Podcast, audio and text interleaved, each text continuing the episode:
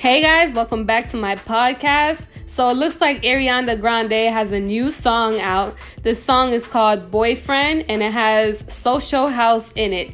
I don't know who Social House is, and my first reaction after watching this music video was like, what the heck who is this you know what what's gonna happen you know but in the back of my head i knew ariana grande was gonna drop something fire somebody in the comments basically said something so funny. Like the comments on this video are hilarious.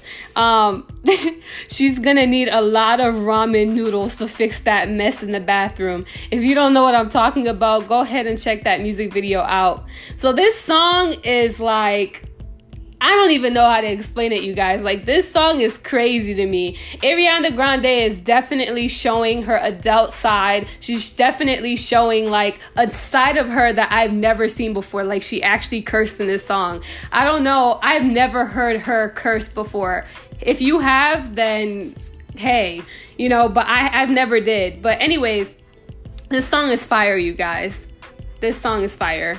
Uh, the lyrics say, you ain't my boyfriend, boyfriend, and I ain't your girlfriend, girlfriend. So you basically already got an idea of what this song is about. Ariana Grande is like, you're not my boyfriend, and blah, blah, blah, but yet I don't want you touching up on nobody else.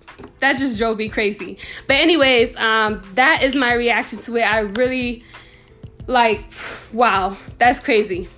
Anyways, peace out.